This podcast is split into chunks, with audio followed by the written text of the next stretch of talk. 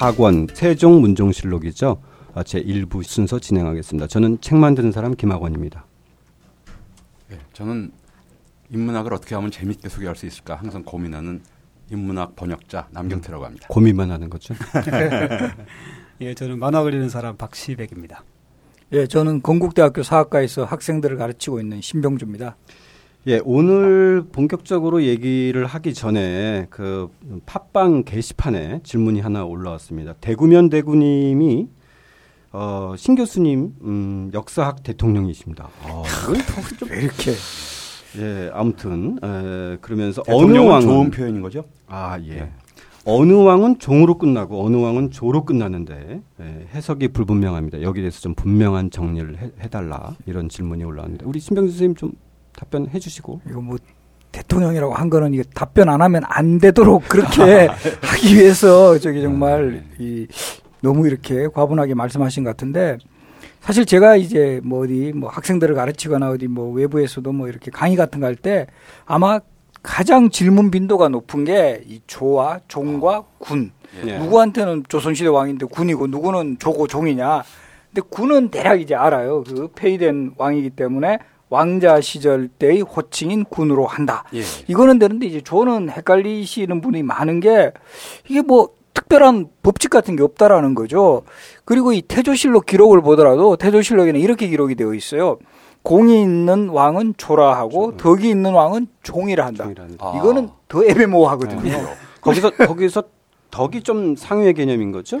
그러니까 그건 생각하기에 따라 다른 거죠. 생각은 예. 공이 있는 사람은 조라고 그러고 그 다음 말씀은 이제 공이 없는 사람은 종이라고 그러고 이런 줄 알았는데 그렇죠. 덕이 있는 사람은 종이라고 한다. 아, 공이 공이 상위의 개념이네요. 그렇죠. 여기서는 예. 보면 그러니까 공이 조가 종보다 예, 예. 그런데 이제 사실 이게 그거는 뭐 아주 특별하게 뚜렷한 구분이 있는 게 아니고 이제 조와 종을 칭한 사례들을 다 예. 봤을 때는 또 이런 원칙도 이제 있어요. 창업한 왕에 대해서는 조를 붙이고 네, 네. 아. 수성한 계승한 왕은 종이다. 종이다. 이게 사실 기본 원칙이었기 때문에 고려 시대는 조가 한 번밖에 그렇죠. 없잖아요. 태조 왕건. 태조 왕건만. 그렇죠. 예, 태- 그리고 이제 뭐 충렬왕, 충선왕 이런 왕은 있는데 그것은 이제 소위 원간석기 때. 이렇게 격화된 그런 호칭 개념이고 그런데 이제 조선은 그럼 딱 한 분이면 태조만 있어야 될 건데 인조도 있고 영조도 음, 있고 세조도 있고. 그렇죠. 그러니까 네. 이게 왜 이러냐? 과- 가장 이제 뭐 핵심적으로 말씀을 드리면 사후에 조로 칭해진 왕은 딱 세 분밖에 없어요. 태조, 세조, 음. 세조, 그리고 인조. 인조. 예, 예. 아 사후 직후예요. 예. 네. 그 바로 그 후왕에 의해서 이 세조 때 사실은 처음으로 이것이 뭔가 원칙을 어그러뜨린 경우인데 그러네요. 그때는 이제 정황을 보면 세조가 소위 계유정난이라는 쿠데타로 왕이 음. 오르고 결국은 단종을 폐위시키고 그 당시는 단종이 아니었어요. 그렇죠. 노산군으로 네. 강등이 된 상태였기 그렇죠. 때문에 예, 예. 세조의 왕계가 틀어진 거죠. 그렇죠. 그때부터. 그러니까 이제 세조를 조로 올려야 음. 물론 세조는 자기가 존지 모르고 돌아가셨죠. 그렇죠. 그렇죠. 그런데. 이제 세조를 조로 올려야 그 후대 예종부터 해서 그 세조의 정변에 참여한 신하들의 입지도 상당히 그렇죠. 올라가는 예. 그런 분위기였어요. 정통성도 부여되는 그렇죠. 거고. 그래서. 그런 어떤 세조의 직권의 정통성, 정당성을 부여하기 네. 위해서 조로 호칭을 한 게 이제 사실은 처음이었어요. 네. 예, 여기에 잠깐 끼어들면은 네네. 그 당시 이제 예종 시절이잖아요.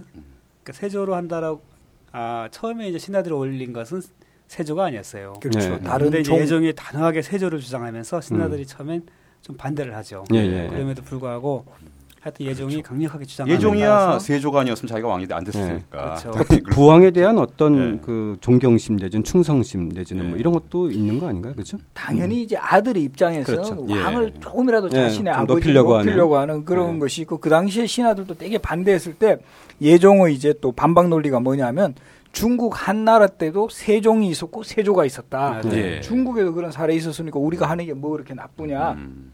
이렇게 되니까 그 다음에 이제 인조 반정을 일으키고 결국 왕이 되었던 인조 때 인조 사후에 결국 역시 조, 조가 붙는 그렇죠. 거예요. 예. 이거는 이제 이해가 되시죠. 그 당시에 예. 반정의 명분을 역시 강화하려면 인조는 죽었지만 음. 그 인조 정권의 어떤 그 그렇죠. 서인 세력들이라든가 또 광해군을 타도하고 들어온 그렇죠. 거니까요. 효종이라든가 네. 이런 세력들은 다 이제 인조를 마치 광해군과 같은 폐륜 정권을 무너뜨리고 왕조가 새롭게 예. 창립된 것처럼 그런 식으로 이제 인식하고 싶어 했던 아, 거죠. 예. 음. 그러다가 사실은 그 다른 왕들은 후대에 대부분 추존된 거예요. 예. 우리가 잘 알고 있는 선조 같은 경우도 돌아가신 직후에는 선종이었습니다. 아하. 그렇죠. 그런데 광해군이 우리 아버지 때문에 임진왜란 극복했다. 했다. 예. 그러니까 정말 나라가 재건된 게 아니냐라는 음. 취지에서 좌라고 올린 겁니다. 예. 음. 그래서 이제 쭉그 이후에는 종이 되다가 후대에 가면 이것도 인플레가 돼요. 예. 많아지는 것 같습니다. 그렇죠. 예. 종보다는 조가 뭔가 있어 보이고 좋아 보였던 거예요. 네, 그 네, 당시에도. 연속 조가 들어선 경우도 있지 그렇죠. 영조, 종조, 예. 순조. 순조까지. 처음으로 이제 수- 조가 붙은 경우는 순조인데 예. 원래 순종이었죠. 근데 철종 때 이 철종 때 사실은 안동 김씨 순원왕후라 그래가지고 순조의 왕비가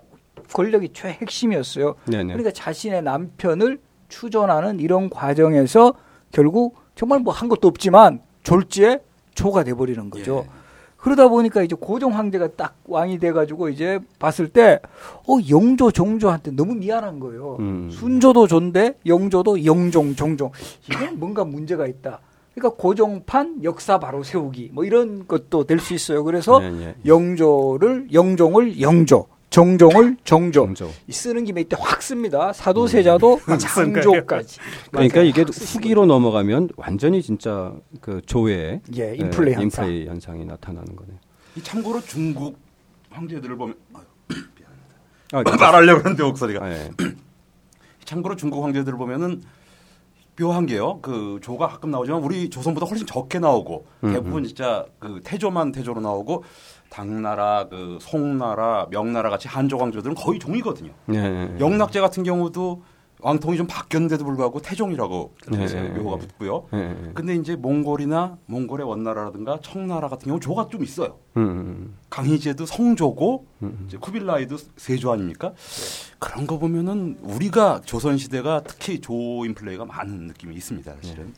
자, 조금 길어졌지만 어, 이 정도로 하고 우리 이제 1418년 이제 세종이 드디어 즉위해서 어, 제 1부에서는 1450년까지 32년간의 세종 시대를 좀 다뤄보기로 하겠습니다. 어, 세종이 즉위는 했지만 사실 초기에는 어, 우리 박하병님이 그렸듯이 이중 권력 상태였어요, 그렇죠? 그러니까 태종이 상황으로 네. 어, 이제 그리고 세종이 주상으로 가 있는데 사실은 언뜻 보기에는 이중 권력이지만 실제로는 좀 권력은 자기로부터 나온다라는 어떤 좀 새로운 권력 형태 이런 것 같은데 이 세종 시대 초기의 이중 권력 박하병님은 좀 어떻게 보시나요?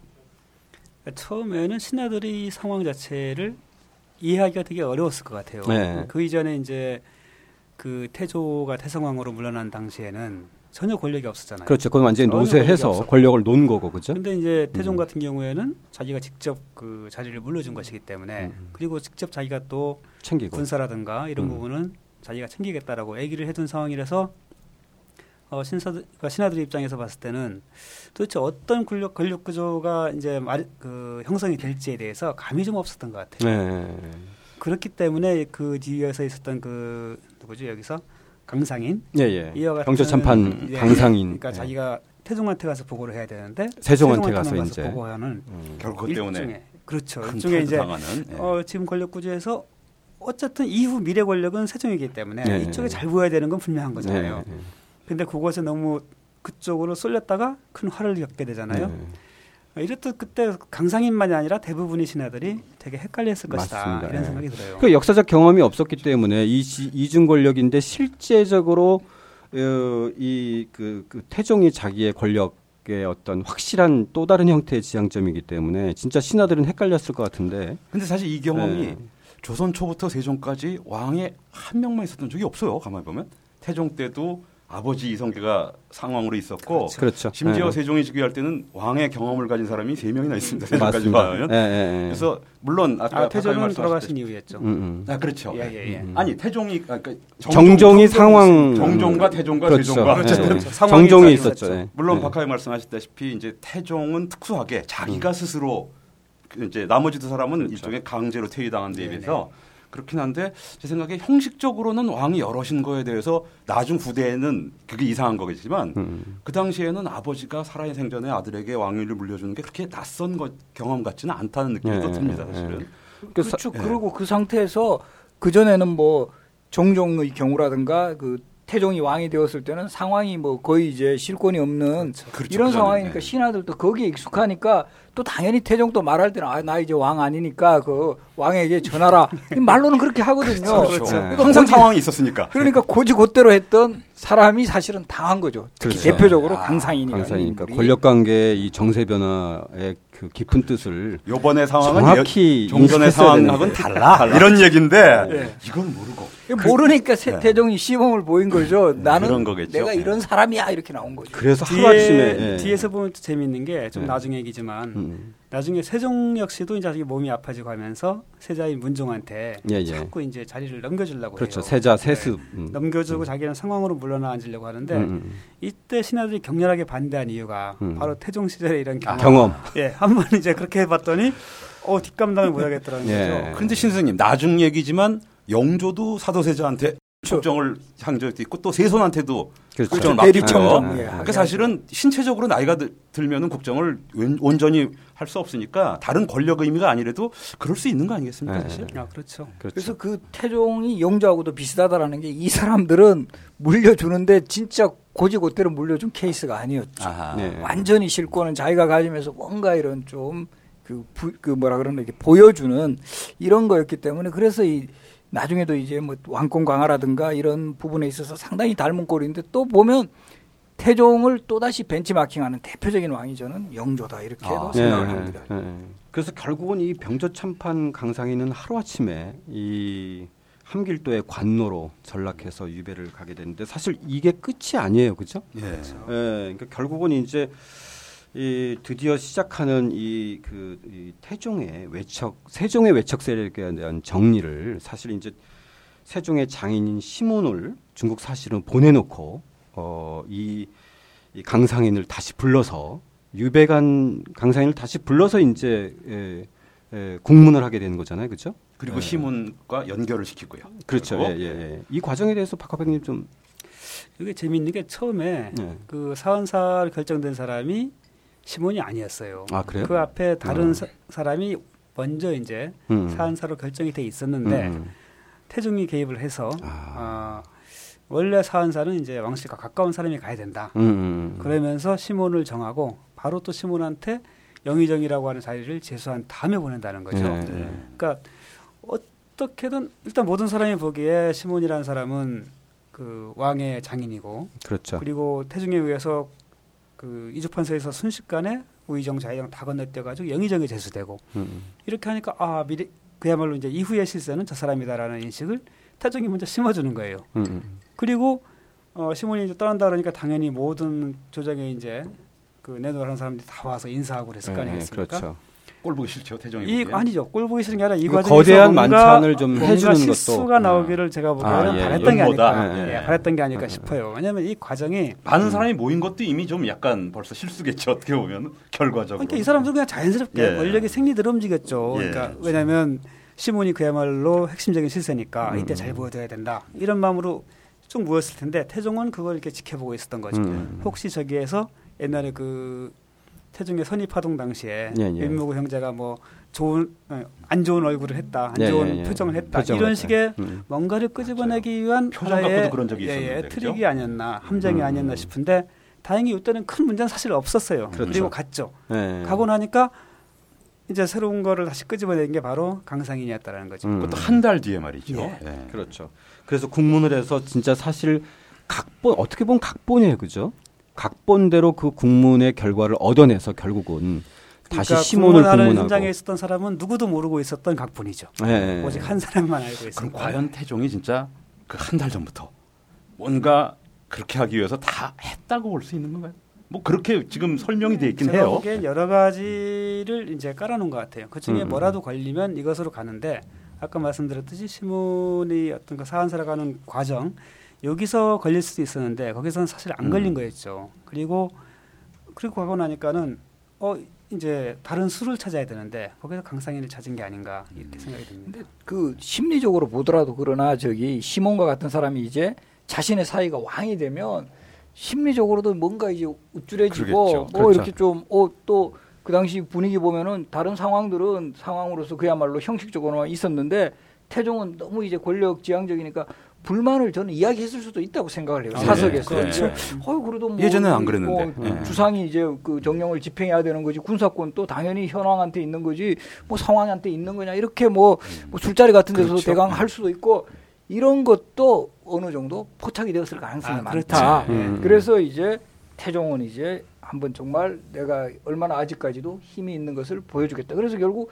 형식 논리로서는 강상인의 그 진술에서 시몬도 그런 말 했다 이렇게 네. 나오는데 이거 어느 정도 약간의 개연성 그러니까 이걸 굳이 이제 걸지 않아도 되는데 예. 우리가 어떤 정황상을 탁 집어넣는 거 있잖아요. 예. 그건 지금 사실 현 정국에서도 그런 분위기도 많이 나타나는 이런 점이 있는데 이런 것이 결국은 그 크게 보면 이게 뭐 각본이지만 또 그런 각본을 만들 어느 정도 여지도 저는 줬다 이렇게 근데 생각합니다. 전후 맥락에서 보면은 저는 시몬이 이제 강상인 대지를 요구를 하고 계속 이제 부, 그 음, 그런 그렇죠. 것을 네. 부정했던 걸 보면 안 했을 것 같아요. 음. 강상인이 이제 나는 매를 견디지 못해 죽는다라고 하는 데서 볼 수 있듯이 음. 이게 돌아가는 눈치가 뻔히 보였고 네. 자기가 이 말을 하기 전까지는 국문이 끝나지 않을 것이라는 눈치를 음. 채지 않았을까. 그래서 시몬 왜냐하면 그 시몬이 이제 심정이 나, 그 시몬의 동생인가요, 형인가요? 그 심정이 음. 나왔기 때문에 예, 예. 대충 국문장의 분위기가 누구를 원하는지를 음. 강상인 정도였으면 충분히 알았을 것 같아요. 그렇죠. 그리고 사실 이전에 그 외책스렉에 대한 또 가혹한 사례들이 있었기 때문에 상당히 조심했을 것 같은데. 근데 이 시몬이라는 인물 자체가 그 앞서 세종이 이제 임금이 되기 전에 보면 그 충녕대군 시절에 세, 세종이 의외로 네. 어, 세자에 대해서 되게 도발적인 행동들을 많이 하잖아요. 세자에 대해서만이 아니라 임금 앞에서도 자신을 드러내 보이는 역- 그런 말이나 행동들을 하고 이것에 대해서 그 박은이 여기 뒤에 나오는 박은이 예, 박은희 주도하죠. 시몬한테 예. 이제 음. 충고를 해요. 음, 자네 사위가 좀 위험하다. 음, 음. 그러지 못하게 좀 만료해라는 식으로 얘기를 했는데 시몬이 그걸 무시하거든요. 예. 음. 왜냐하면 시몬은 정말로 안 했으니까. 그러니까 자기 음. 사위가 왕이 될 수 있다라고 음. 생각을 했던 거고 음. 그런 정도의 야심이 있는 인물이었던 거죠. 음, 음, 음. 자, 근데 그렇게까지 이, 이, 이 세종의 이 그 외척, 그러니까 그 당시 진짜 저는 개인적으로 소연왕후 심씨의 고통은 정말 이루 말할 수 없을 것 같고, 그거를 바라보는 또 세종의 심정은 좀 어떻게 했을 것 같아요, 그죠? 그렇죠. 예, 그 그렇게까지 완전히 일가 자체를 그런 식으로 정치적 각본을 가지고 이렇게 다 제거해 나가는 이런 태종의 어떤 의도는 뭔가요? 지난 시간에도 태종의 personality에 대해서는 우리가 여러 가지 추측을 하지 예, 않습니까? 물론 이제 기존에는 주로 킬러 본능 신 선생님이 주로 붙여준 예, 별명으로. 했는데 근데 그 진짜 몇 달에 걸친 그 영의정으로 삼고 그 사절로 삼은 다음에 또 강상인 연- 결부시키고 저는 자꾸 그렇게 믿고 싶어서 그런지 세종이 아무리 냉혹한 사람이라 그래도 분명히 한두 달 만에 신경 변화를 일으키 그러니까 둘 중에 하나가 있으니까 뭐 어, 처음부터 끝까지 일관된 계획이거나 아니면 나중에 이제 좀 신경 변화를 일으켰거나 하는데 자꾸 신경 변화를 보고 싶은 게 모략이라고 그러면 두세 달을 테스타이가 상황이 되어 가지고 이게 너무 음모 같거든요. 그래서 과연 이게 태종의 작품인가? 그래서 아까 박하병한테 그걸 어떻게 뭐 지금 사실 생각을 물어볼 수밖에 없는 거니까 그거를 박하백님은 어려우니까. 그, 그 책에서 계모 신도강호 강씨에 대한 어떤 그 그렇죠. 반발 네. 내지는 네. 그 선험적 경험 이런 것이 있었다고 하는데 그러면 치밀한 계획이라는 얘기죠, 그죠? 왜냐하면 네. 그 이거보다 사실 옛날에 그 밀무구 형제들을 제거하는 그렇죠. 과정은 예. 더 치밀한 계획 속에서 음, 그리고 맞아요. 더 오래된 그야말로 수년에 걸친 기다림 속에서 네. 나온 네. 거잖아요. 네.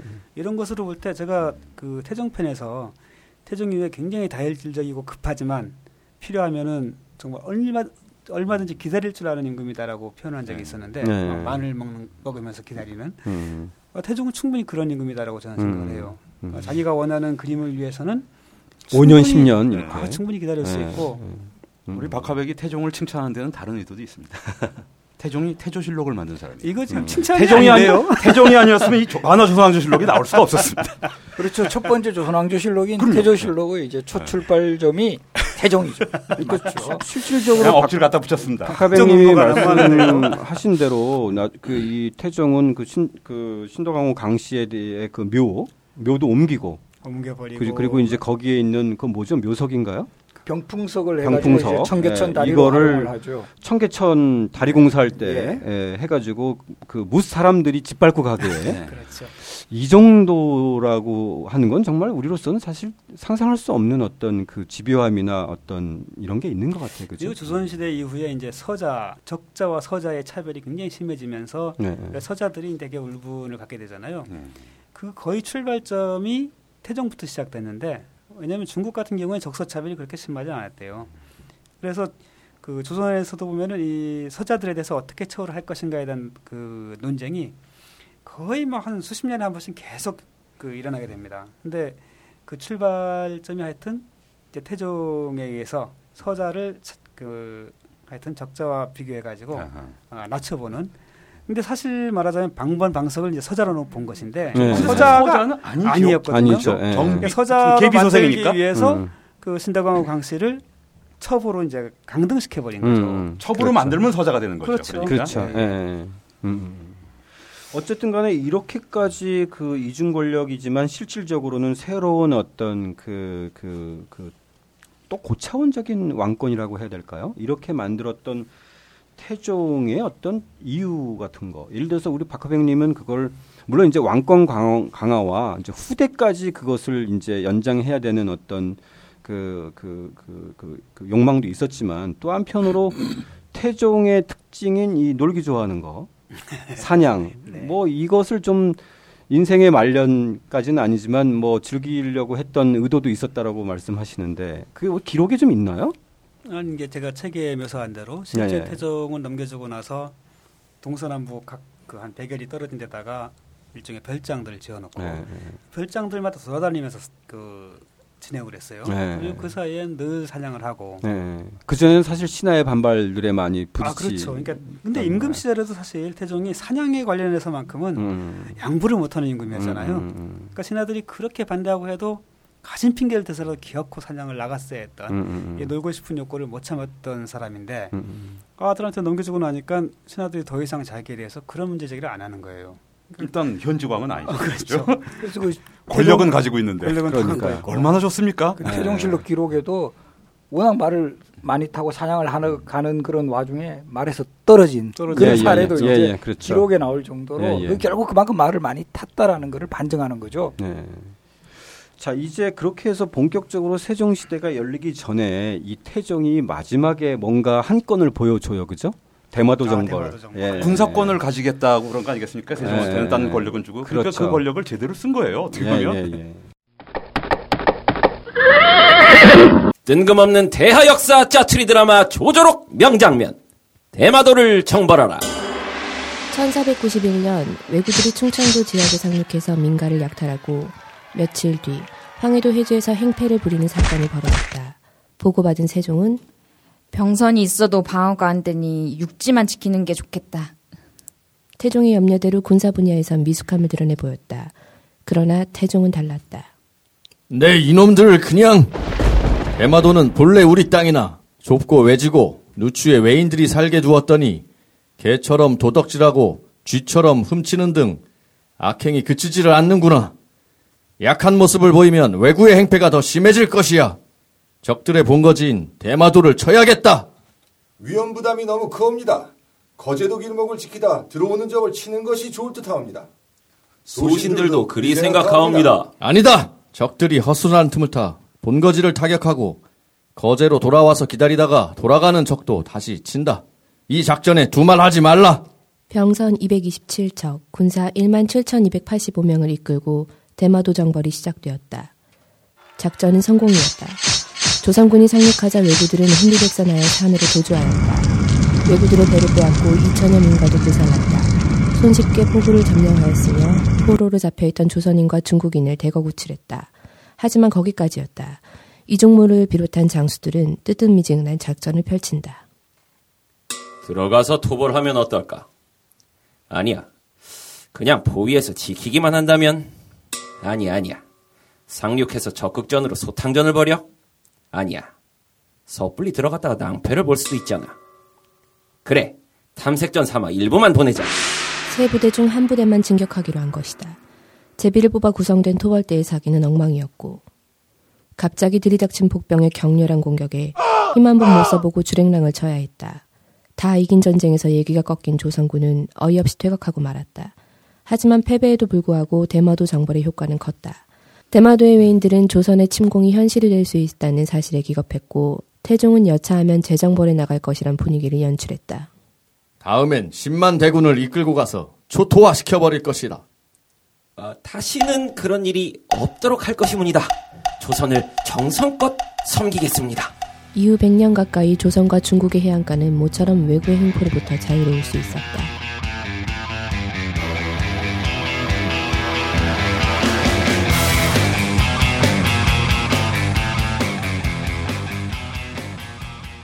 대마도 정벌이 사실을 보면 간단한 것 같지만은 군사적으로는 대단한 전략이에요, 그죠?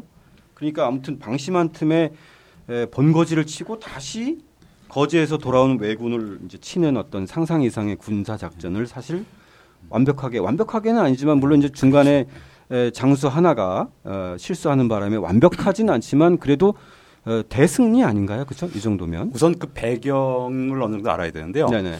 그 명나라 초기니까 조선 이때 아니겠습니까? 이때 왜구라는 거는 우리가 흔히 생각하면 일반 분들이 이제 왜구는 일본 본토에서 저가고 한반도를 괴롭혔다 이렇게 알고 있는데 사실은 쓰시마가 본토고요. 네, 일본이 그렇죠. 통일되기 전 아닙니까? 네, 네, 쓰시마는 다른 나라예요. 대마도는. 음, 그렇죠. 그리고 왜구가 지금의 우리 서해안까지도 음, 음. 중국 동해안까지도 휩쓸고 다녔다는 네. 거. 그렇죠. 동아시아 전체에 나중에는 함경도까지 그렇죠. 그 거대한 가- 해적들입니다. 네, 그러니까 네, 말하는 네, 동아시아 네. 해적대. 음. 그러니까 그러 이런 그러니까 외국의 전성 시대고 음. 그때 이제 명나라하고 정식 무역을 특기 위해서 밀무역을 하는데 외국들이 많이 활동을 하거든요.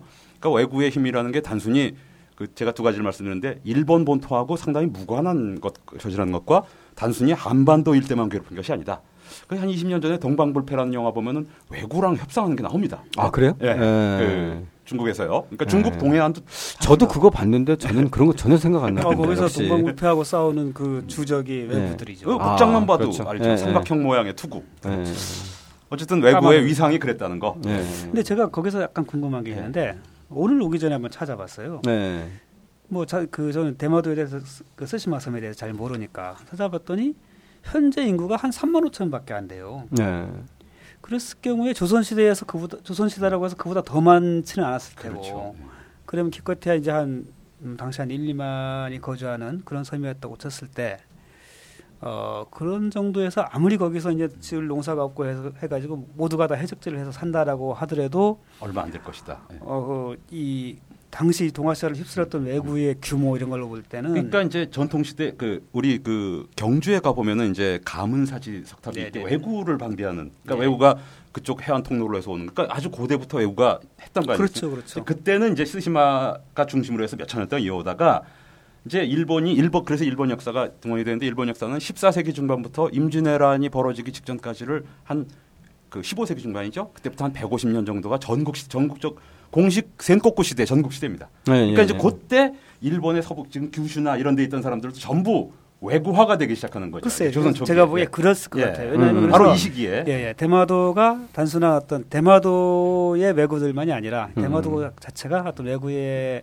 중간 정거장 예. 어, 이런 같은. 본산이죠. 예, 예, 근거지 전통적으로. 역할을 하지 않았나. 예. 그러니까 아마 태종도 대마도를 일단 노린 것일 그러니까 거고요. 이게 이제 핵심 본거지니까 이제 대마도 정벌에 나선고 그때 이종무를 그 뭐 가장 대장으로 삼아가지고 네, 그렇죠. 대략 한 1만 7천여 명의 병력 그 이 정도 병력으로도 그 당시로 좀 상당히 이제 네. 조선에서는 대규모 이제 병력을 음. 파견했고 또 외국가 저쪽 그 우리 서해안 쪽으로 출몰했던 그 공백이 있었기 때문에 쉽게 음. 전명을 해나가는 저 거죠. 그들이 없을 때 간 거죠. 그러니까. 예. 그 병력이면 대마 제가 아까 대마도가 이제 일본 열도에 포함되는 거는 나중 일이다. 그럼 사실 뭐 흔히 흔히 하는 말로 일본이 독도 탐내니까 대마도도 우리 땅이다 이렇게 말하는데요.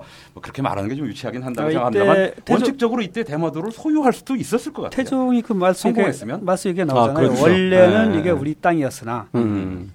그 놔두고 있다. 예. 그 여기 정확한 표현이 뭐 있었는데 사실 어디 땅이라고 말하기는 어렵긴 하지만 일본 땅이라고 할 수도 없거든요. 예, 사실. 하여튼 태종의 말로는 원래는 우리의 땅이었다라고 예. 얘기하는 장면은 나오죠. 그리고 실제 사실- 거리도 우리하고 훨씬 가깝고 예, 사실 저도 이 장면 음, 그 박시백 화백의 조조록 이 장면 보면서 내심 조금 아, 아까웠어 이때 좀 더 끝까지 성공했으면. 확실하게 네. 충분히 이제 제대로 밀어붙였으면 좀 판이 달라졌을 거다 이런 아쉬움. 이제 좀 외국가. 이제 이 책에 보면 뭐 기- 기록에 네. 보면 산지로 올라가서 걔네들은 토벌을 못 했다는 거죠. 그래서 예, 거기서 예. 싸움에서는 지고요. 그렇죠. 거기서 제비 뽑기 하- 하고 예. 헛짓거리하는 바람에 그러게요. 이제 예, 퇴각을 하게 됐는데 사실 심정주 교수님 이 대마도 정벌의 어떤 성공이 이후의 조선의 역사에서도 큰 영향을 미치는 거 아닌가요? 이제 외구들이 함부로 이렇게 그렇죠. 그래서 이 접근하지 대마도 못하는. 정벌 이 이루어진 이후 1419년 그리고 네. 임진왜란이 1592년에 일어나니까 그 약 한 150년 이상은 사실은 거의, 거의, 큰 활동을 못 하는 거죠. 예, 예. 그래서 삼포 개항한 게 언제죠? 그런 중종 때 국지전쟁 중종 예, 때. 삼포회란이라든가 삼폭은 외란이고 외란, 개항은 일묘, 외변 뭐 이런 예. 중종 명종 때 뭐 소위 음. 국지전적인 예. 도발 같은 음, 그 경우는 외에는. 예, 있었지만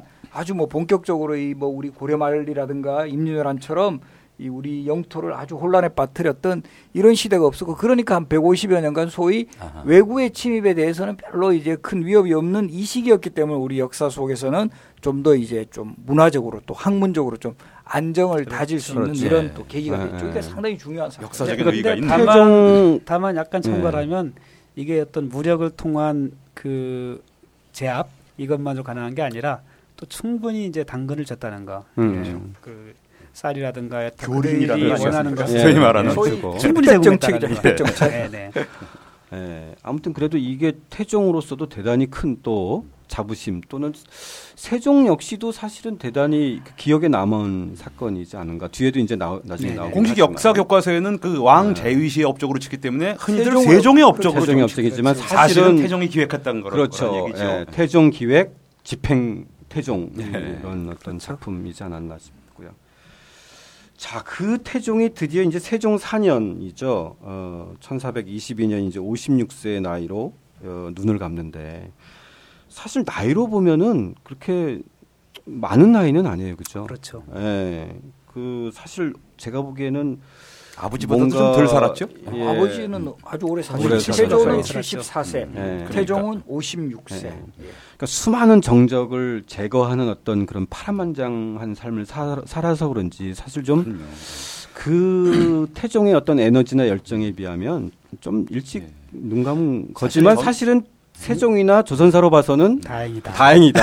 근데 저는 세종을 영화나 드라마로 주인공으로 삼는 건 굉장히 많지 않습니까? 네. 진짜 주인공으로 삼아야 될 사람은 태종이라고. 아 그래요. 예. 이 양반 이 사람이야말로 정말 소재가 무궁무진할 겁니다. 드라마나 영화로. 예. 지금 나중에 파란만장한 삶을 살았어요. 나중에 진짜. 나오지만 세종도 이 네. 부왕에 대한 존경심 네. 이런 건 엄청났던 것 같아요. 고려 시대에 태어나서 장성하고 나라를 네. 세우고 예. 뭐 고- 형제 이 비극도 겪고 아버지를 물리치고 또 아들하고도 권력 경쟁 이 대단한, 대단한 캐릭터예요 사실은 정말 그렇고 태종은. 보니까 어쨌든 용의 눈물이라는 그 드라마도 했고 그 대왕 세종은 했는데 어쨌든 뭐 태종 내가 조선이다 뭐 이런 드라마는 안 했던 것 같아요. 그러게요 태종이 것더 그러네요. 제가 보기에는 예, 예. 일세의 효웅이에요 진짜 자, 드디어 이제 세종 시대의 개막에 들어갑니다. 참 이 세종 시대에는 저희가 다룰 게 너무나 많은데 초기에 재밌는 게 박화백님이 이제 그, 그 신하들의 세종 길들이기 이렇게 해서 초기에 이제 소위 태종이 물려나가서 세종이 본격적으로 등장하면서 신한 신권과 왕권 사이에 미묘한 줄달리기가 좀 있어요. 그죠? 네네. 이 초기 장면 좀 어, 설명해 주시죠. 그러니까 이건 제호의 해석인데요. 예, 예, 예. 근데 어 그게 아니고선 해석됐 그 해석할 참 기- 길이 없는 게 예, 저는 사실 이런 장면이 박화백의 또 매력인 것 같아요. 예, 고맙습니다. 예, 진짜. 아, 본인이 근거 없는 해석이라는 걸 밝힌 거죠 지금 아니요. 아니 이제 그런 미묘한 초기 과정에서의 미묘한 왕권과 신권 사이의 줄다리기가 반드시 있을 거잖아요. 왜냐면 실제 네. 태종 한 중후반부 이후에 특히 이제 민씨 영지들이 제거되고 난 예, 이후에는 예. 태종한테 뭐라고 계길 수 있는 신하들이 없었잖아요. 그렇죠. 예, 예. 다 이제 알아서 끼고. 예, 예, 예. 근데 어쨌든 신하들 입장에서는 자기 신들의 유학자인데 음. 왕이 하는 행동이 이제 아니다 싶을 때는 목숨 내걸고 아님 그 아니옵니다. 해야 예. 되는데 음, 음. 그걸 못 하고 쭉 지내온 거예요. 근데 보니까 새로 임금이 된 세종은 보니까 굉장히 착하고 모범생이고 예. 자신들 말 잘 들어줄 것 예, 같고 예, 예. 그리고 기회에 이제 아 우리 제대로 된 우리 역할을 찾아야겠다는 생각을 당연히 했을 것 같아요. 그렇죠. 이제 4대 정치가 네네. 4대부 정치가 이제 시작될 수 있다. 그렇죠. 근데 그 고리가 뭐냐라고 했을 때 사실 이제 그 태종 시대를 살았던 임- 그 신하들 같은 경우엔 세종이 처가가 이제 박살 나가는 과정에 대해서 세종을 전혀 케어해주지 못했잖아요. 네. 그렇기 때문에 되게 사실은 찔리는 구석이 많은 신하들인데 음. 그럼에도 불구하고 이 세종에 대해서 어떻게 잡을 수 있는 어떤 약점이라기보다 하여튼 어, 들이밀 수 있는 틈 이것이 음. 저는 양령 문제였다라고 생각이 예, 들어요. 예, 예, 예. 그래서 그거를 세종 길들이기 과정에서 주로 양령 얘기를 쭉 했던 것인데 음. 사실 이 세종의 힘이 이 강화돼가는 과정에서 보면은 어, 양령 길들이기에 대한 세종의 입장 자체가 초기에는 이제 마지못해 들어주고 들어주고 하다가 그렇죠. 뒤에 가서는 무시하고 큰 소리 예. 치고 이렇게 하는 걸 예. 볼수 있죠. 거기에 말이죠. 예, 예. 그 생물학적인 나이도 중요한 게. 태종은 30대 왕권을 장악했고 그 전에 이미 상당히 그 정치 권력에 근접하는 그렇죠. 많이 했고요. 세종은 거의 왕실에서 태어나서 뭐 어렸 아주 어렸을 때 어쨌든 네, 왕자로 그 세자로 책봉이 돼서 왕 거의 왕실 순혈통이라고 할 수 있는데 22살 태종이 죽으면 26살입니다. 사실 신하들이 보는 왕에 대한 권위도 태종을 바라보는 입장하고 세종을 바라보는 입장하고 달랐을 것 같아요. 내가 권력을 네. 들러선 환경이 음. 어떻게 보면 세종은 좀 만만한 거 아, 아니겠습니까? 만만했겠죠. 네. 근데 여기 그 조조록에 보면 페이지 58쪽에 보면 대단히 흥미로운 지금 이제 박하백님이 간단히 설명을 해줬지만 집권 초기에는 이 양령에 대한 그 태도에서 어쩔 수 없이 이제 2천으로 내치는데 12년 되면 이거 어떻게 기록들을 다 찾았는지 모르겠어요. 12년 되면 이제 세종이 신하들에게 이제 형과 대면하는 게 뭐가 문제인가? 더 이상 간하지 마라. 이렇게 태도가 좀 변하다가 20년 되면 다시 양령을 궁궐로 데리고 와요. 그죠? 네네. 예. 그럼 나이가 몇입니까? 그러니까 20년 됐으면 벌써 세종도 그렇죠. 이제 예, 예. 젊은이가 아니거든요. 예, 예, 예. 그러니까 이런 어떤 10년 단위로 이렇게 그 세종의 신하들과의 권력 관계를 이 양령에 대한 태도로 이렇게 묘사한 거는 정말 저는 개인적으로 되게 예, 박화백님의 이렇게 좀 박수를 보내고 싶었던 장면. 중에 하나입니다. 그리고 이제 또 하나 결정적으로 초기에 저희가 얘기해야 되는 게 결국은 이 시몬 사건에 대해서 사실 재수사하지 않는 아 잠깐만요. 네. 이거 58페이지 폈기 때문에 네네네. 이 대목과 관련해서 잠깐 예, 한번 보고 넘어갈까요? 아, 59페이지에 나온 얘기가 되게 유명한 얘기잖아요. 네. 그 양령이 내가 살아서는 임금의 형이고 죽어서는 그렇죠. 부처의 동생인데 뭐가 걱정이냐 하면서 네. 이제 회암사 절에서 고기를 구워 먹는 아, 이런 예. 씬이 나오잖아요. 동생이 효령대군한테 네. 그런 거죠. 예, 되게 효령. 유명한 얘기인데 예, 저는 이스마일 당연히, 스마일맨. 당연히 이게 야사 얘기일 줄 알았어요. 아, 그래요? 어, 근데 실록에 이 얘기가 있더라고요. 음. 어, 되게 특이해서 그대로 한번 옮겨봤습니다. 이거. 상당한 liberalist 느낌을 줘요. 양령대군은 여기 보면요. 그죠? 맞아요. 예, 예. 이게 이제 하고. 워낙 이제 불교에 이제 심취한 심취해서. 그런 인물이기 때문에 예. 나는 이제 부처님의 이제 효령을 또 띄워주는 거죠. 예. 나는 부처님의 형님이고 음. 살아서는 임금의 형님이고 음. 죽어서는 부처님의 상당히 이 묘사가 아주 네. 적절하다고 효령과. 양령 사이에 뭔가 또 비슷한 교감 이런 게 있었을 것 같아요. 예. 예? 그럴 수 있죠. 그죠? 예, 둘 예. 다 이제 공동의 피해자 뭐 이런 이면서도 그 좀, 예. 비슷한 공동 공소의식 그러겠죠. 예. 있었겠죠. 자, 그 양령의 네. 처신에 대해서도 실록의 사관평도 이 비슷하게 나옵니다. 이제. 아, 그래요? 아, 음. 어쨌든 약간 일부러 그렇게 했다라는 이야기도 있다 이런 정도로 음, 음, 음, 살짝 음. 얹혀서 나와요. 예.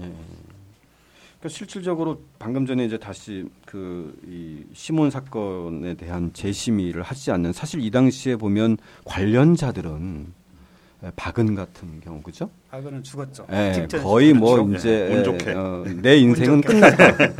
뭐 이렇게 생각했을 수도 있었는데 저는 세종의 초기부터의 유대함이 사실 이런 데서 좀 발견되는 것 같아요. 정치 예. 보복을 안 하겠다. 예, 예. 아버지까지는 했지만 예, 최초로 어쨌든 정치 보복이 전혀 없는. 예, 물론 이제 나중에도 나오지만 심지어 사면조차 안 해요, 그죠? 근데 예. 이제 세종대왕의 그런 거를 할 수도 있겠지만 예. 어떤 의미로는 태종은 그럴 수밖 그렇게 해야 될 환경이었고 예. 세종은 그러지 않아도 될 환경이었다. 이렇게 볼 수도 있는 건 아니겠습니까? 사실은 어떻게 저 정치 보복을 하지 않고도 이렇게 끌어서 이렇게 네. 할수 있는 이런 분위기. 근데 결과적으로 보면 그 역할을 다 해준 게 태종이니까. 태종이죠. 예, 예, 그러니까. 그렇지 않, 그럼에도 불구하고 정치 보복을 안 한 건 대단한 아, 겁니다. 그러니까 물론 저는 환경도 중요하지만 그렇죠. 이 세종의 품성이나 음. 어떤 자기의 어떤 원칙 이렇게 난 전 중요한 것 같아요.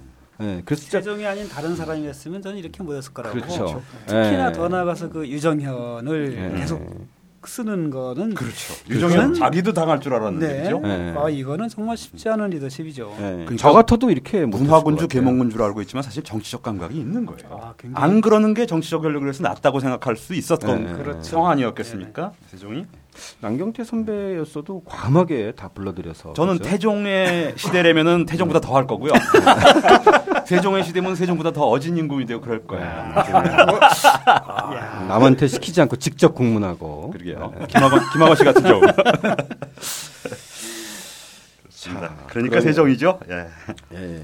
자 그러면 이제 본격적으로 이 세종 시대를 한번 좀 열어볼까요? 예, 특히 이제 이 세종의 철학 예, 이렇게 나오는 예, 저는 순전히 개인적인 개념 구분입니다만 간단하게 이렇게 생각이 나서 말씀을 드리는데 우리나라의 소위 팍스 로마나라는 로마의 평화라는 게 있지 않습니까? 우리나라의 팍스 코레아나라고 그러면 저는 세 번이 있었다고 생각을 합니다. 아 예 예. 첫 번째가 신라가 삼국 통일을 원튼 원치 않든 우리가 민족적으로 어쨌든 그리고 한 4, 50년 뒤에 불국사를 짓고 그때가 있습니다. 그때가 한 몇, 3, 40년 정도 팍스 코레아나 1차. 아, 예. 정말 평화 음. 그리고 고려 초에 음. 있었고 세 번째 팍스 코레아나가 바로 세종 때가 세종 아닌가. 때다. 정말 대외적으로 예. 안정되고 번영을 누리고. 예, 그 이후에는 아직까지 그래서 없는 아직까지 없는 것 같아요. 참 불행한. 아니 뭐 제 생각일 뿐입니다. 아 저도 동의합니다. 자, 다- 어쨌든 저희가 이 세종 시대 철학과 함께 얘기되면 집현전 얘기를 뭐 꺼낼 수밖에 없어요 초기에 그죠? 신 선생님 어, 집현전을 설명해 주세요. 세종의 그 아까 지금 계속 세종을 상당히 높이 평가하는 이런 분위기인데 그 모든 것에서도 뛰어났지만 본인이 되게 능력이 뛰어난 인물임에도 아. 불구하고 이 최대한 그 인재들을 활용을 해가지고 네네. 이렇게 국정을 운영하겠다 이런 의지를 가지고 만든 게 바로 집현전이었죠. 예. 원래 얘는 그 고려 시대부터도 존재했고 뭐 조선 초기에도 그 이름은 있었지만 실제 유명무실한 기구였고 세종 때 본격적으로 정말 그 정치 기구로서의 그 기능을 발휘하게 되는데 아, 선생님, 자, 본격적으로 말씀드리기 전에 제가 청취자분을 대신해서 상식적인 질문을 아까 한 가지만 더 드리겠습니다. 그러니까 흔히 집현전과 성균관이 둘 다 고려 말에 명칭은 생겼고 또 조선의 주도적인 이제 학술기관 비슷하게 있어 집현전과 성균관을 잘 구분을 못 하시는 네. 분들도 있고 뭐가 대학인지 이런 거 모르는 분도 있거든요. 한마디로 정 간단하게 정해 주시죠. 집현전은 세종 때 만든 학문 연구기관 요즘으로 치면 국책 연구기관 뭐 그렇죠. 요게 좀 가깝고 어, 자문기관이나 이제 예. 성균관은 우리 뭐 흔히들 뭐 조선시대 최고의 대학교로 그렇게 이제 알고 있는데 사실은 조선시대 1차 시험인 속과에 합격한 사람이 최종 시험인 문과 즉 대과라고도 하는데 그 2차 시험을 준비하는 뭐 요즘으로 치면 뭐 공무원 뭐 이렇게 예비 공무원 아. 준비 기관 네. 이런 성격이 더 사법 연수원. 같은 거네요. 예. 연수원, 연수원, 연수원 같은 개념이네요. 집현전은 국가 정책을 결정하는 그렇죠. 정책 그렇죠. 논의하는 정책 것이고요. 연구기관. 연수원까지는 좀 아닌 것 아니고. 연수원은 나오면 거의 다뭐 음, 판검사. 변호사가 되는데 여기는 예.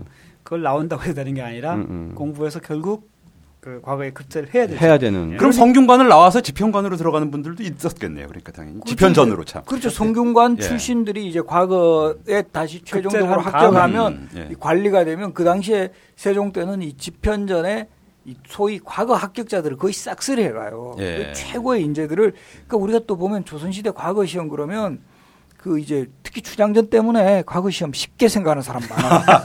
이몽룡처럼 뭐. 춘향이 그네 뛰는 거 구경하다가 교과서만 그때, 열심히 예. 공부해도 되는 것처럼. 어 그런 그 그런 그런 사람이 장원급제하니까 쉽다고 생각하는데 정말 네. 이거는 조선 초기 같은 경우는 10년시 33년에 33명, 그렇죠. 1년에 11명 뽑히는 정말 우리 뭐 흔히들 뭐 능참봉 이래가 구품 무시하는데 오, 이 최고 엘리트 관리예요. 그래서 그런 사람 중에도 최고 인재들을 뽑아서 과제를 제시하고 연구를 시키고 그리고 그 성과들을 정책에 반영하는 이런 네. 정말 선순환 시스템을 가져온 게 집현전이었죠. 예. 네, 맞습니다. 사실 뭐 이몽룡 얘기가 나왔었는데 저도 학교 다닐 때 고전문학 때 이 춘향전 원판본 독해를 한 적이 있어요. 예. 그 이제 이몽룡 같은 경우 진짜 천자문을 춘향과 내가 입과 입이 만날 새 물려 이런 식으로 공부했으니 그 공부가 됐겠어요. 예. 아, 더 잘 되지 않았을까요?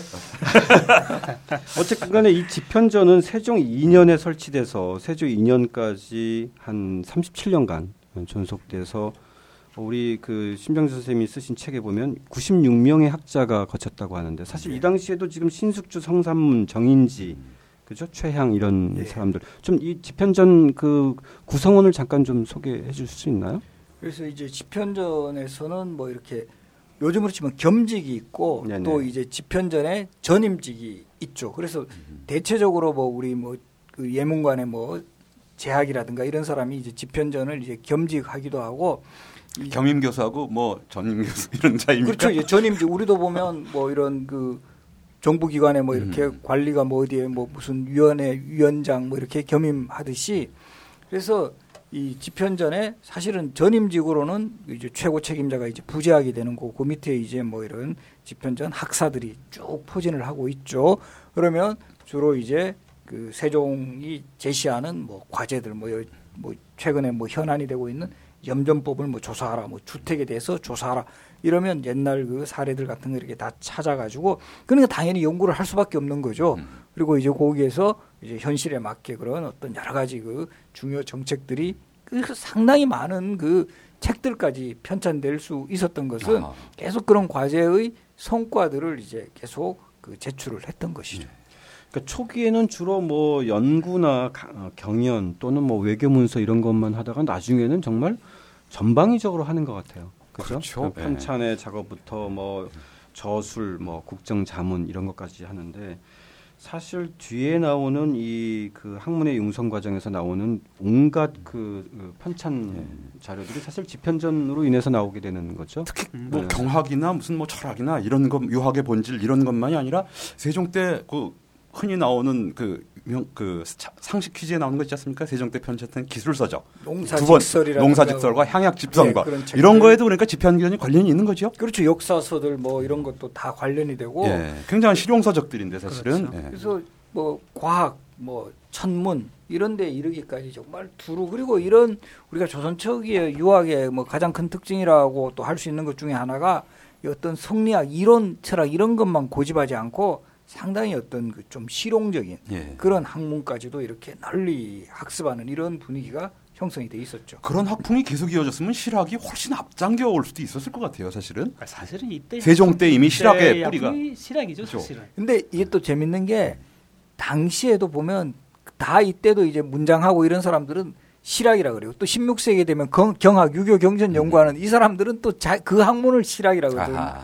지금도 보면 자기가 정말 중점적으로 하는 학문을 가지고 나는 허학이다. 이렇게 말하는 사람 없거든요. 그렇죠. 다 그때 그때는 다 실학이라 그러는 거죠. 음, 근데 이제 우리가 그 실학이라는 개념은 조선 후기에 그렇죠. 예. 그 시대적인 분위기를 특징짓는 그래서 사실은 현대적인 의미에서 딱 그 규정 지은 거지 그렇죠. 그 어느 시대건 다 실학이라고 사실 했던 그런데 거죠. 그 17세기, 16세기부터 나오는 이제 실사고시의 학문 그 시- 선생님 그런 학풍이 조선 초에도 있었다는 거지 않습니까? 세종 때 그죠? 그렇죠. 특히 단순하게 유학이나 이런 논쟁만이 아니라 조선, 예, 그러니까 조선 집현- 저, 초기는 특히 이제 유학 중에서도 한나라나 당나라 이런 제도사적인 이런 데 상당히 영향을 많이 받거든요. 예. 송나라 쪽 이런 그 우리가 하는 이론 성리학 이런 거는 흔히들 우리가 말하는 제야 쪽에 살인파들이 좀 그런 거를 그렇죠. 이제 강화하는 입장이고 요 소위 말하는 훈구파 요런 쪽 그 관학파 학자들은 상당히 이제 좀 실용적 공리적 이런 경향이 정책을 해야 되니까. 예, 굉장히 현실주의적 경향이 강한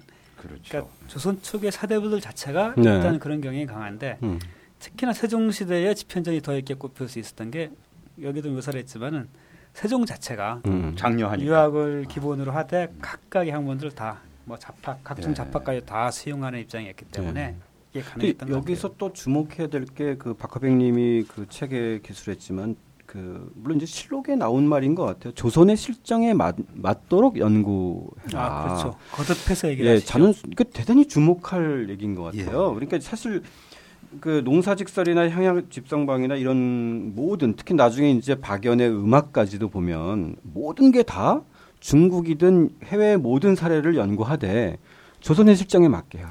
그리고 이제 이 농 그 이 농사직설이나 향약 집성방의 서문에 보면 그게 아주 명시되어 있어요. 네네. 예, 이거는 정말 대단한 어떤 방향 전환 아닌가요? 그 당시에 소위 말하는 성리학에 기초한다면 이 중국을 따라하는 이- 이런 어떤 게 이- 기본적으로 있을 텐데 그렇지 않고 굉장히 그 굉장히 그 주체적인 거 아닌가요? 그게 두 가지가 다 있는 것 같은데 아까 네. 지금 우리가 얘기한 굉장히 실용적이고 현실적인 노선과 뭔가, 예. 주체적인 노선이거든요. 네, 네, 네. 그 주체적인 노선이 지금 말씀하신 그 네. 향약 집성방도 지금 우리 지방의 기억에 나는 약초, 약재를 이용하라는 거고 네. 농사시설도 우리 식설 실정에 맞는 농사법을 네. 개발하는 거고 또 칠정산 내편 같은 경우 중국과 다- 역법이 다르니까 그렇죠. 우리하고 안 맞는 게 안 맞는 거 아니겠어요? 예, 이게 예. 다 세종 때 예. 이렇게 차가, 네. 차관을 했다는 것 자체가 주체 노선 그러니까 그 정점이 한글인 것 같고요. 사실은 그러니까요. 어떻게 보면. 채 노선이니까 약간 이상하게 들리고 어, 그러네요. 자주 그러니까 이제 저도 아재도 이제 책에 비슷한데요. 자주 민법, 국가보안법에 위반될 수 있어요. 그런가요? 아니, 실제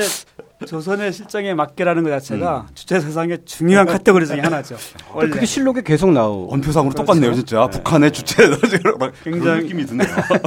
근데 되게 재미있었던 게 제가 정확한 기억은 아닌데 예전에 그 조선 전사인가요? 거기서 그 북한에서 나와 있는 그 세종에 대한 기록을 봤더니 전혀 이런 것에 대해서 높여주는 게 없어요. 음. 그야말로 봉건 군주고 막 이런 식의 그 전형적인 그 묘사 있잖아요. 예. 그거밖에 없더라고요. 왕조 사회일 뿐이다 이런 네네. 거죠. 근데 나중에 제가 실록을 보다 보니까 아니 북한이 그렇게 주체 사상을 강조했으면 이런 경우는 이제 어, 좀 띄우고 이렇게 했어야 되는데 왜 그랬을까 싶더라니까요. 아니 요즘 어쨌든 고. 고긴 네. 그것까지 하겠습니다. 근데 세종이 사실 알려졌다시피 외교적인 노선 여기 박화백님도 말씀하셨다시피 사대주의 노선을 사실 정립한 그 그런 느낌이 있거든요. 예, 그러면서도 물론 환관이나 이런 처녀를 진상하라는 거에 대해서 우리 사장이 안 좋다. 음. 그래서 금은 진상도 맞고 예. 그런 거 그렇긴 했지만 기본적으로 박화백님 여기 말씀하셨듯이 외교 노선은 사대주의 노선을 완성한. 그러니까, 그러니까 사실- 당시의 외교 노선이 그만큼 현실적이었다. 근데 제가 보기에는 그게 어떤 외교 노선이라고 이렇게 예, 명명하기보다 어떤 어쩔 수 없는 상황, 그러니까 어, 예, 외교적 상황 예. 뭐 이런 현실을 예, 예, 인정하는 예, 선에서 예. 그게 더크 아니, 그 기본적으로 사대주의라는 것 자체가 그죠? 그런 예. 명분과 현실의 절묘한 결합인 거죠. 당시로서 네. 봤을 때. 어쨌든 간에 이 모든 그 학문과 음악 예술에 이르기까지 물론 이제 그 천문학 뭐 역, 이런 역학 이런 데까지 중국과 다른 조선을 이제 만들고 조선 내에서도 또 각 지역별로 예, 지리 환경에 맞는 것들을 이제 만들어내는데 주요한 그 어떤 그 편찬된 것들을 한번 좀 짚어 보기로 하죠. 이제 농사직설과 향약직성방이 있고 또 한편으로 이제 등장하는 게 고려사도 이때 시작되지 않나요? 그렇죠. 그죠? 고려사 네. 편찬이 이때 이제 시작이 되어 가지고 네. 이것도 우리가 사실 상당히 주목해야 할 점인데 완성은 문종 때 되거든요. 그렇죠. 예, 다음 왕인 그리고 예. 웬만하면 우리 지금은 좀 그런 게 많잖아요. 어, 내 재임 기간에 이거 꼭 완성해야 예, 되겠다. 이런 게 있는데 이때는 그래도 정말 쿨하게 어느 정도 이게 완벽성을 기하기 위해서는 꼭 내가 시대에 편찬이 되지 않아도 좋다. 이런 마인드가 결국은 문종 때 이 고려사가 완성되는 것으로 예. 그렇게 그 이어지는 것이죠. 과정에서 기술 방법은 좀 변화되는 것 같은데요, 그죠? 제가 그 책에서 본 기억으로는 이 아, 그 고려사라는 네. 책 자체가 이제 그 보면 기본적으로는 이제 기전체 정사고 예, 예, 예. 이것은 그 그런 어떤 역사 소설 체제 방식으로는 이 왕권 중심적인 이런 소설이 이제 이루어질 수밖에 없는 거예요. 예. 그러니까 이제 그 여기에 대해서 좀 신하들의 입장이 상당히 이제 좀 불만을 가진 이런 입장이 결국은 적용이 돼 가지고 이 편년체로 된 연대순으로 된 고려사 저료라는 책이 예. 이제 아, 그렇죠. 김정서. 음. 예, 김종서라든가 예, 예. 정인지가 중심이 돼가지고 그래서 이런 것도 보면 조선 초기 우리 정치사를 특징짓는 가장 큰 그 기본적인 그 뭐 개념이 왕권과 신권의 갈등 이런 이야기를 많이 하는데 예, 예, 예. 이것이 역사서 편찬에도 음. 이 적용된 게 고려사와 고려사 저료의 저료. 차이로 나타나. 그러니까 고려사는 에, 기전체고, 그죠? 예. 고려사 저료는 편년체. 예. 근데 중국도 뭐 중국의 전통을 아마 상당히 알고 했을 것 같은데요. 음. 중국도 전 왕조가 무너진 뒤에 늦어도 50년 이내에는 전 왕조에 대한 새 왕조에서 전 왕조에 대한 공식 역사를 씁니다. 그것이 이제 18사나 25사로 남은 거거든요. 원나라가 무너지면 원사를 쓰고 그러니까 당연히 조선 초도 초에서도 고려사를 정식 역사서로 편찬해야 될 의무가 있었던 거죠. 그게 이제 세종에서 착, 착안된 게 오히려 좀 늦은 느낌이 있어요, 그렇죠. 아, 사실은. 예, 예. 혹시 뭐 청취자분들을 위해서 편년체, 기전체 음. 잠깐 뭐 정리를 해드리면 편년체는 뭐 시간 순으로 그냥 하는 거죠. 그렇죠? 그러니까 조선왕조실록도 편년체 편년체 기록이죠. 대표적인 거고 아까 이제 나온 김정서의 고려사저료도 그렇고 기전체는 조금 완화될 수 있는데 주로 왕을 중심으로 둔 거 아닌가요? 예, 그죠? 그래서 그 이제 본기가 왕 이야기가 봉기가 이제 주로 왕, 왕 이야기고 이야기. 열전이 열전이 있죠. 신하들 그죠? 예. 그 다음이 지와 연표가 있는 거죠. 그렇죠. 네, 네, 예. 열전. 지가 예. 일진가요? 그렇죠? 그러니까 지리나 이런 네. 세속 이런 것들을 묘사하는 것들. 아, 예. 그러니까 사실적인 역사적 예, 그러니까 기록들을 좀 문화사적인 문화사적. 내용이라든가 아, 예, 예, 예. 분류사에 해당하는 음, 이런 예, 예. 내용들을 이제 예. 그 했고 그리고 이제 표를 만들어 가지고 연표를 만들어 가지고. 이런 그 편년체의 어떤 장점 같은 걸 어느 음. 정도 좀 보완. 그럼 우리가 예를 들어서 뭐 초한지 삼국지 그 지자하고 여기서 그 편 기전체에서 하는 진짜하고는 좀 다른 건가요? 그렇죠. 다른 얘기죠. 그건 좀 다른 맥락이죠. 이야기식으로 역사를 서술한 예, 거니까 예, 쉽게 말하면 편년체는 좀 재미없고요. 예, 예. 그냥 일어난 팩트들을 말하는 거니까. 아. 기전체는 좀 이제 저자가 좀 역사를 그래도 좀 도드라지게 꾸민 거니까 음. 삼국사기가 기전체죠. 그러니까 말하자면 예, 그렇죠. 삼국사기 삼국사기. 우리나라의 이제 네. 대표적인 정사인 삼국사기 고려사는 기전체고 그래서 크게는 기전체 편년체다 또 하나 이제 드는 게 기사 본말체라 그래가지고 아, 예, 예. 연려실 기술처럼 예. 중요한 사건을 예. 중심으로 이제 사건 중심으로 예. 이렇게 또 역사를 기록하는 그런또 예. 방식이 있죠. 유명한 사마천의 사기도 기전체인 거죠. 기전체의 그렇죠. 원본이죠. 원본이죠. 최초의 네, 기전체고. 최초의 그래서 기전체. 기저, 사실은 사마천의 사기 때문에 삼국 사기가 그것을 어느 정도 그 예. 어느 정도 이렇게 뭐 벤치마킹이라 그러나 이렇게 그 전례를 따서 했고 그 삼국 사기가 또 남아 있었기 때문에 조선 시대 에 와서도 정사 고려사는 또 기전체로 만들었던 예. 거죠.